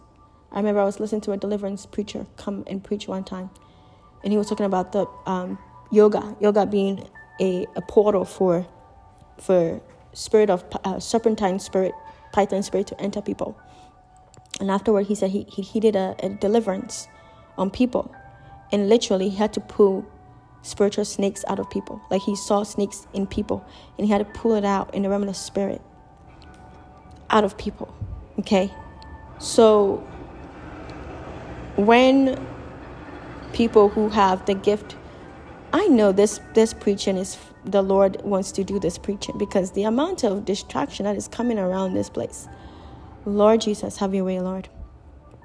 People who have the gift, the seer gift, and the gift of knowledge and miracles, they are able to see something that is not in the in the natural.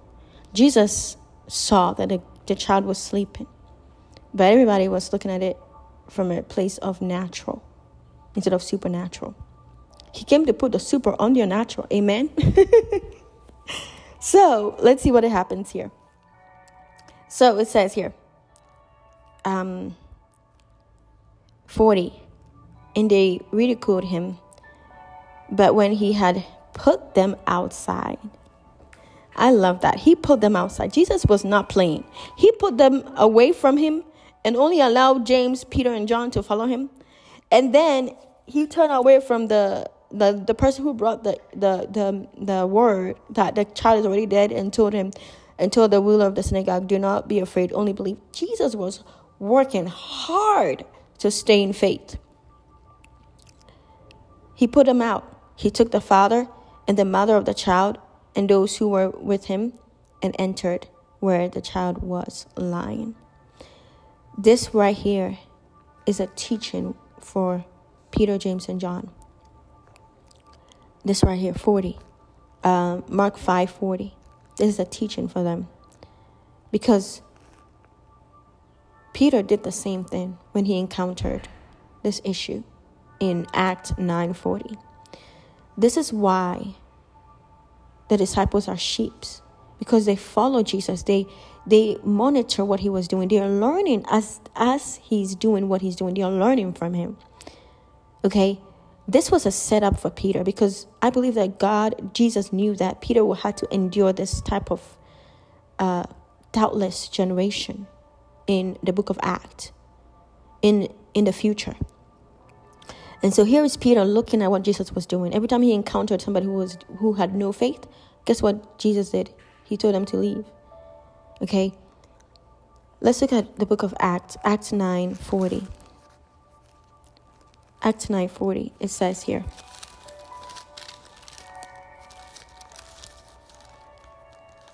Let's open it. Acts 9 40.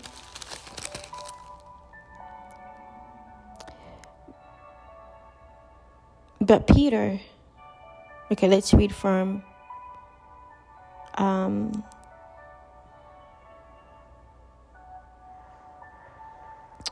let's read from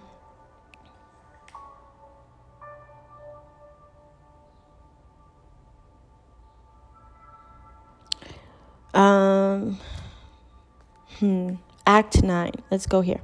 I don't i don't want to read the whole thing let's say.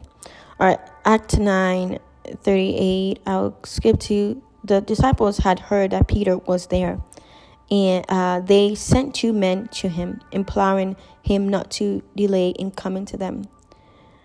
Uh, this is about Joppa. Uh, at Joppa, uh, Peter was at Joppa. So let's see, um, 39. Then Peter arose and went with them. What did Jesus do? Jesus went with them. Okay? When they came with the word, like, hey, we need you, he did the same thing. Okay, let's see. Um, then Peter arose and went with them. 39. When he had come, they brought him to the upper room, and all the windows stood by him weeping. All the widows, not the windows weeping. windows don't weep. the widows stood by him weeping, showing the tunics and garments which Dorcas had made while she was with them. But Peter, are you listening?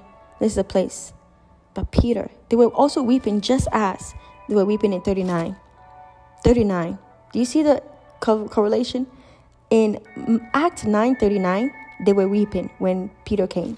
In Mark 5:39, they were weeping when Jesus came. Okay. Let's see. 40. But Peter put them all out. Act 9:40. Mark 5:40. But when he had put them all outside. Okay. So he put them outside. But Peter put them all out and knelt down and prayed. Mark 5:40. And they ridiculed ridiculed him. But when he had put them all outside, he took the father and the mother of the child and those who were with him and entered where the child was lying.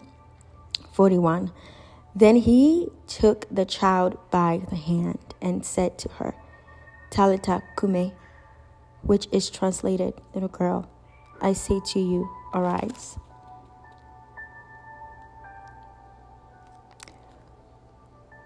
Act 9 40 to 41.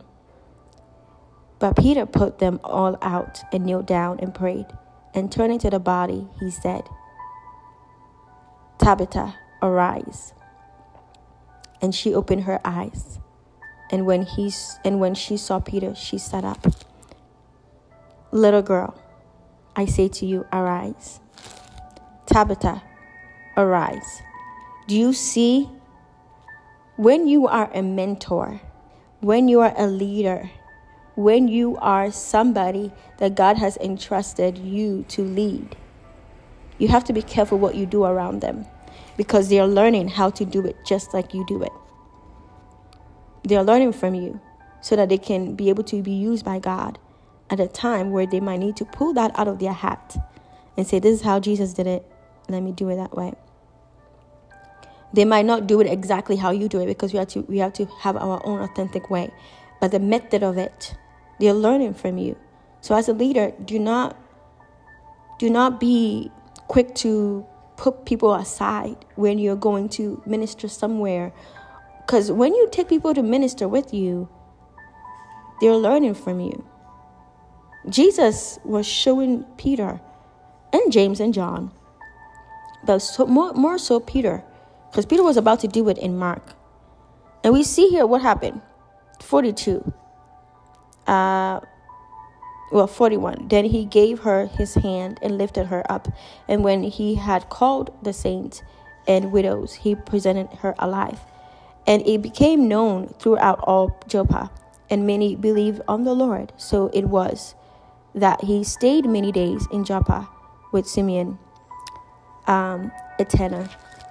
So we see here immediately, uh, Mark five forty two. Immediately the girl arose and walked, for she was twelve years of age, and they were overcome with great amazement. But he commanded them strictly that no one should know it and said that something should be given to her to eat. Exactly what Jesus did. He gave her something to eat. Peter when Tabitha rose, she had something to eat.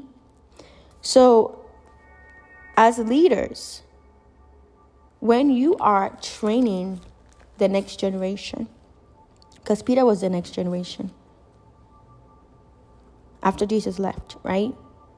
To carry on the legacy of Jesus. And we are the next generation of Jesus and Peter and other disciples, right? Because they were to go out and make more disciples. So we, we are that's why it's important to go back in the Word of God and find out how Jesus did what he did and how Jesus handled a situation, right? The Word of God will tell you how to handle a Peninnah. The Word of God will tell you how to handle a, you know, a Judas. The Word of God will tell you, okay, how to handle a message from the Lord, even when you're sick.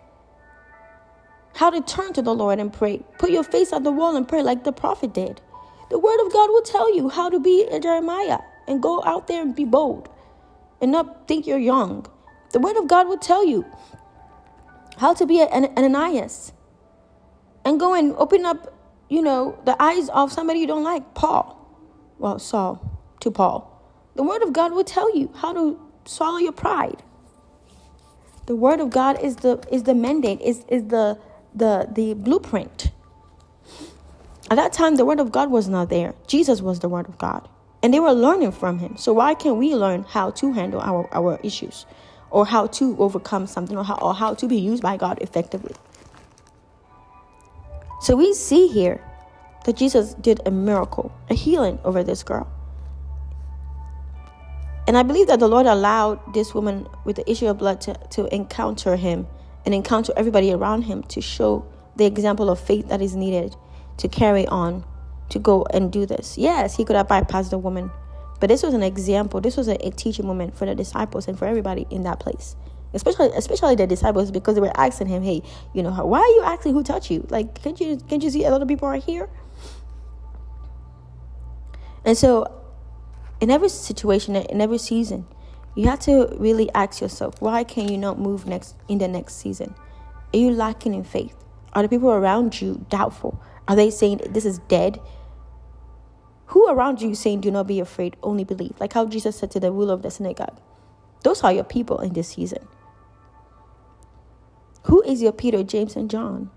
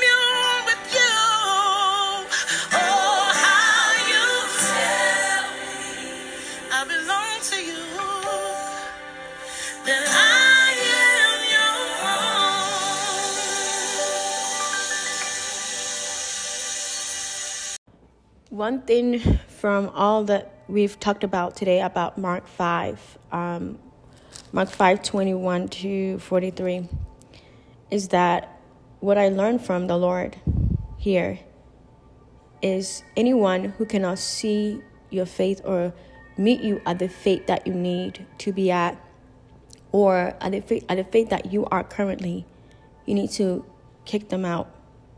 Literally. We see it at, you know, Acts 9. Peter did the same thing. It's important to have people who meet you at your level of faith. You know, when I minister, especially when I uh, went to Maryland to do my conference last year, I had great women of God who were with me to minister with me, who were also uh, preached um, and helped with the deliverance sessions and the healing sessions that we did. And I was talking to them in faith. I remember my my, um, my bag was delayed because my plane was delayed when I was going to Maryland, and so my bag was delayed.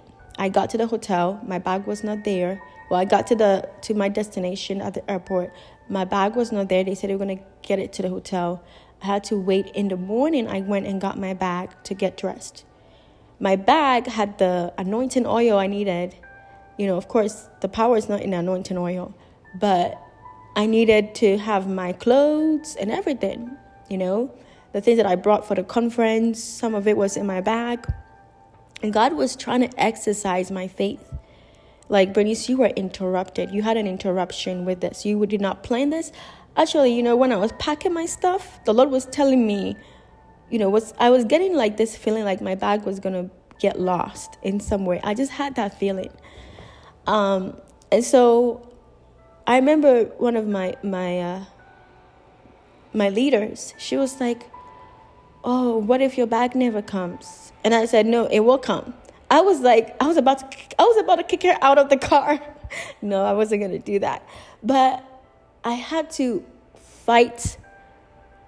I had to like fight with her in the realm of the spirit.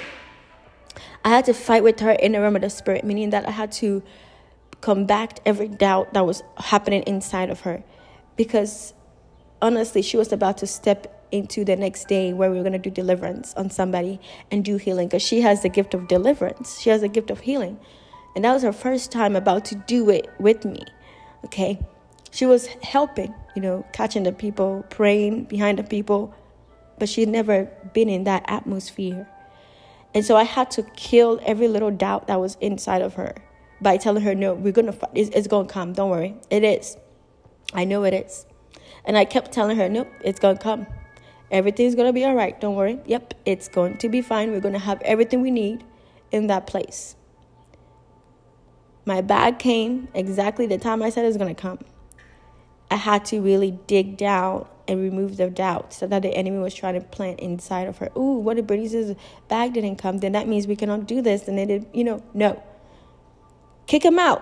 Well, I didn't kick her out, but I kicked that little doubt out of her. And so, in this situation, when you have people around you, it might be your spouse. Your spouse might have, have might have lack of faith. Or it might be one of your leaders in your ministry or even your mentor. I have lack of faith. I have had mentors who have had lack of faith. In a way, I had to, I had to, I, I had to kick them out of my, my, my, their season in my life was done. I realized that because they were not seeing where God was trying to take me. And if your mentor does not see where God is trying to take you, then that means it shouldn't be a mentor because your mentor should be the first one that can recognize and discern that God is trying to take you here. So you might have to kick them out. Okay? You can't kick your spouse out, for better or for worse, right? Um, you can't really kick your kids out, but you can kick that little doubt out of them by preaching the word of God to them, by by listening to them, by by by by reminding them of what God has done in the past. That is a way to kick people out. Peter was reminding himself, I believe, when he was in the book of Acts 9, when he came to Tabitha's house, you know, and he saw that the people wailing and crying and all this doubt all around him. He was kicking doubt out of his, I, I believe he was kicking doubt out, out of his mind by reminding himself of what he encountered with Jesus in Mark 5 Like, hey, Jesus had the same issue. This is not new to me. Let me do what Jesus did. I'm gonna kick you out. So what? That's why the, that's why the Lord was gave me the the the title of this message, kick him out. I was like, oh, that's so good. Kick him out." So, friends, you can kick him out, right? Um this might be very sticky to say. Some churches you might kick them out. Because honestly, I believe that we're supposed to stay at a church forever. There are some churches where you outgrow. If you feel like you are not being fed anymore, that means they have done their job. They have fed you. Now it's time for you to move where God is taking you to go. Or a city or job. You might have to kick that job to the side because God has something better for you. A city you might have to kick it out to the side. A boyfriend, you might have to kick it to the side. I don't know why God is leading me to say this, but it may be a spouse. God is not in, in divorce. He's not. I'm not I'm not celebrating divorce. No, no, no, no. But sometimes God will separate a relationship that he never ordained in the first place for a better relationship that He ordained. This marriage might be your Ishmael. My God. But you already had an Isaac, but you didn't want to be you didn't want to be patient and wait for your Isaac. And you went over there to Susie, and you and Susie made an Ishmael life, which might be a healthy Ishmael, but it's not what your heart needs. It's not what your life needs. It's not what is going to bring nations out of. So, whenever Ishmael is in your life, you might have to kick him out. Well, Ishmael was kind of kicked out in a way. Hagar went to the wilderness and encountered an angel and came back. Sometimes, oh God, thank you for further revelation. Sometimes you might have to kick them out.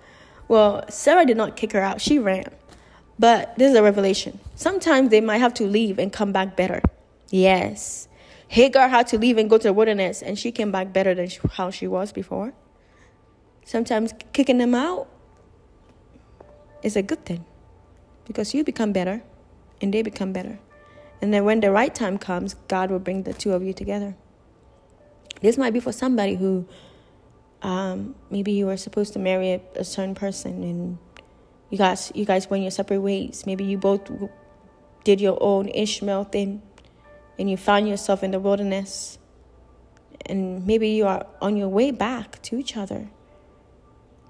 Maybe God want to mend this relationship and make it better because you guys are better now. You have better perspective. Hagar had a better perspective because she encountered an angel.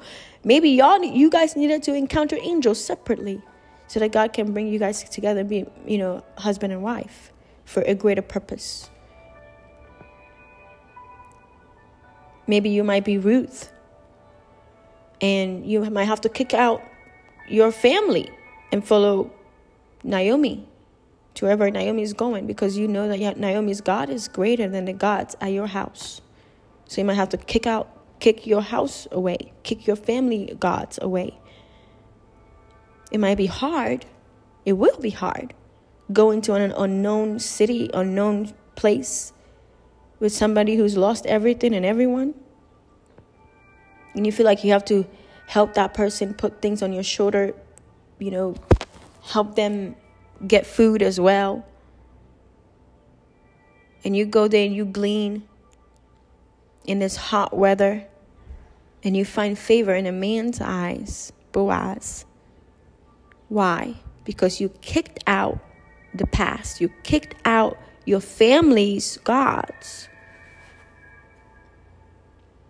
But in the case of Naomi, Naomi had to return to her past. So they, these are two women here. One that has to go to go forward and one that has to go backwards. Whichever you are, you might have to go backwards because you're you're a different person now. Yeah, Naomi said, "Call me uh, Norma." Or, I don't know how. I don't. I don't even want to say it. Call me uh, uh, bitter because the Lord has dealt bitterly with me.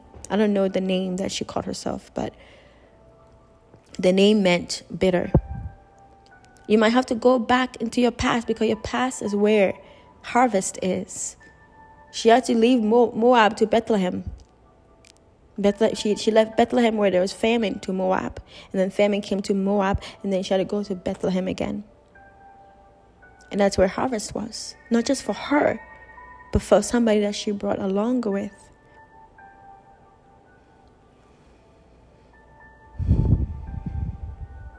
So, what we, we learn here today is that in, when in doubt, kick them out. when people around you have doubt, when you're not going where you're going, you got to kick them out. God is pruning, He's letting some loads down. Maybe you have somebody in your life right now. I don't know I keep getting back to a spouse.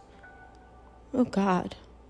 Somebody in your life right now that is a weight and you know this was not a God ordained friendship, job, relationship, marriage.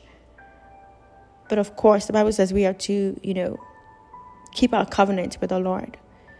But like I said last last week, the devil can't create friendships, relationships, marriages. Trust me, he does. He knows how to do it perfectly because he knows that he cannot get you in other circumstances, so he has to get you in this way. Maybe your load might be that relationship that God told you not to get into to begin with. And you were like, oh my God, it's the way that he looks at me. And it's the way that he just, he's so handsome.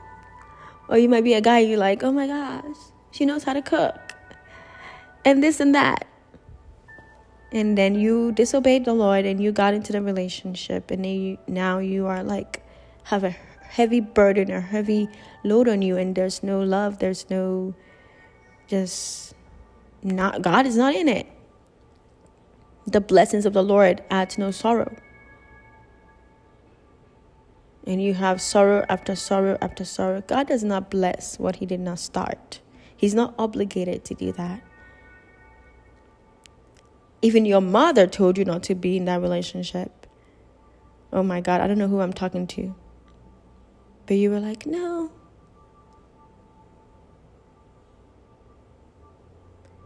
So, go to the Lord in prayer. Ask Him, Father, what do I need to kick out? Maybe it might be a habit. Yep.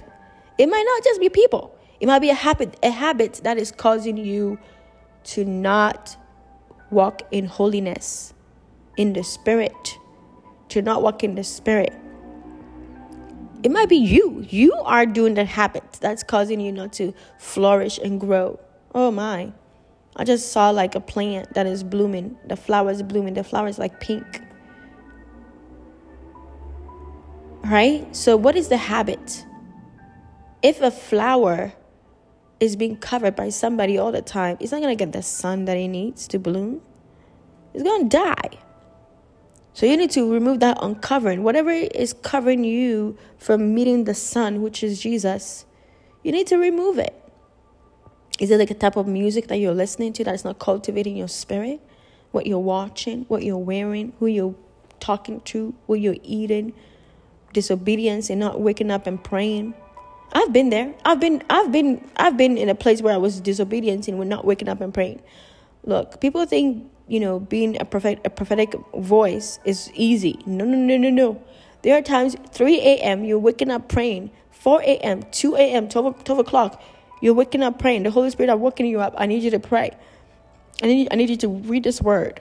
Like, you get interrupted a lot. You think Jesus got interrupted going to Jairus' house? you can get interrupted, not just with what God wants you to do, with warfare, okay, with things. When Jesus told Peter, the devil want to sh- want to uh, sift you, but I have prayed for you. He was about to encounter some warfare. It's not easy. You you you have to be on guard, on your post. You have to be in position because the enemy is trying to find a little way to just rush in. So it's not easy. You have to break a lot of habits. a lot. You have to break a lot of habits, a, a habits of disobedience, a habits of, oh Lord, can I just sleep a little bit for today? No, you gotta get up and pray. No, you gotta read your board. No, you can't date that person. I'm like God, but he's so fine. No, it's a lot you have to like not do. He's fine, but he does not have faith. He's not. He he's not. He's not the right person he's fine, but he's not, he doesn't love you like I want the man that wants to be with you to love you.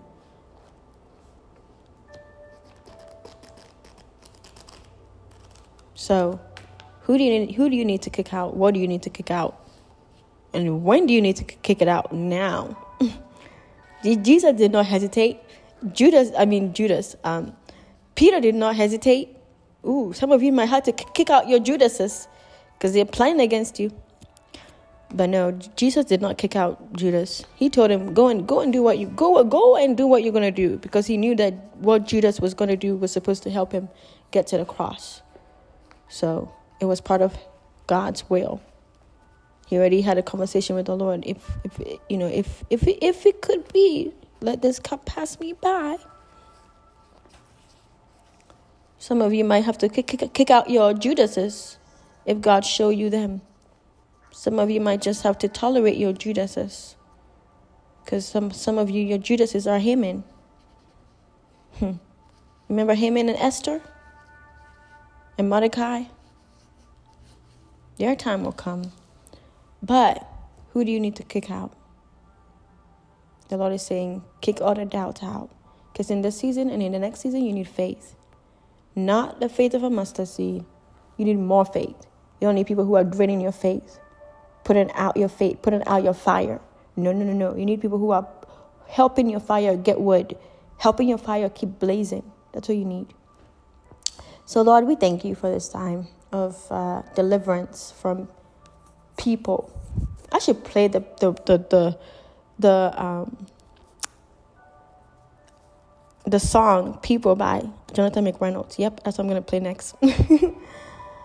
Uh, Father, we thank you for helping us get deliverance from weights of people, weights of things, of social things, habits, thoughts, character, places, things that we've just not kicked out, that is eating up our faith. But you came today, Lord, to tell us do not be afraid, only believe. You came today to tell us, little girl, I say to you, arise.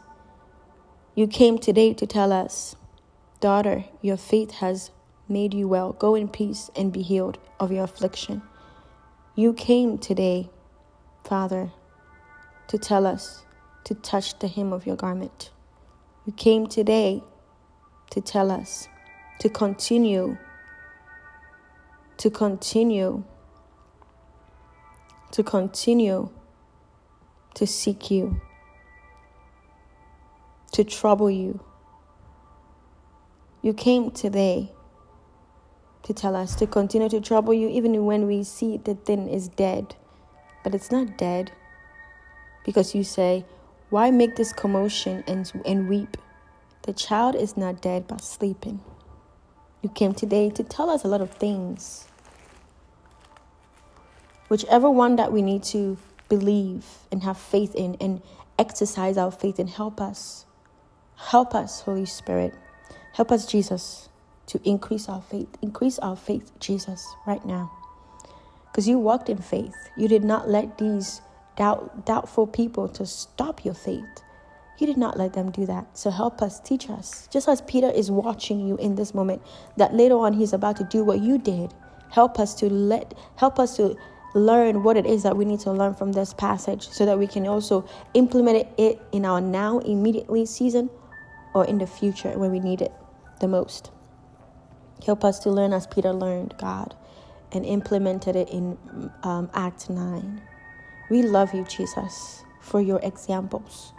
We love you for your heart, for your your peace. We love you for your understanding of us because you lived the life that we lived.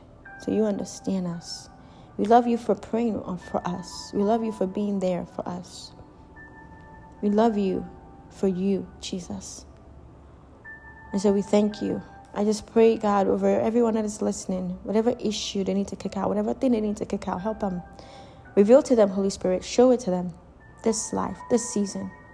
Whatever it is they need to accept into their lives, help them to accept it. Help them to say yes, even when they don't understand. Help them to have the boldness to touch your hem. Help them to have the boldness to come to you. Help them to have faith. Help them to be the Peter, the James, and the John that you are able to allow to follow you. Help them, Lord. Help us, including myself.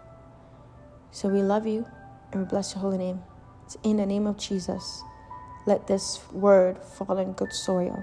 Let us implement it in our lives. We do pray. Amen.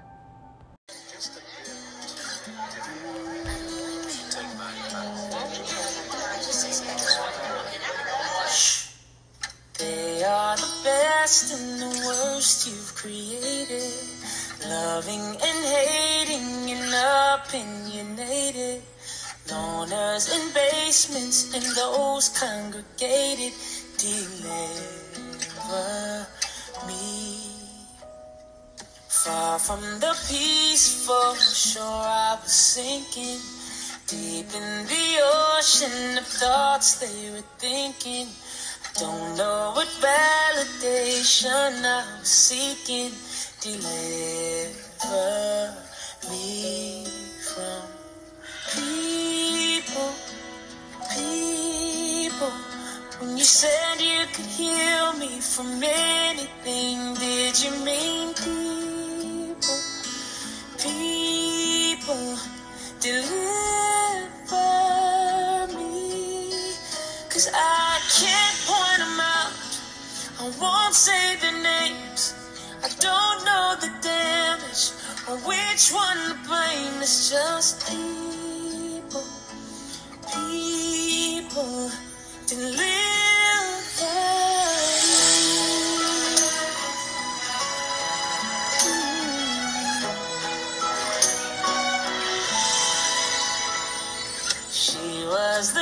reason I smiled in the morning. He took the last bit of joy I was storing. That's too much power for anything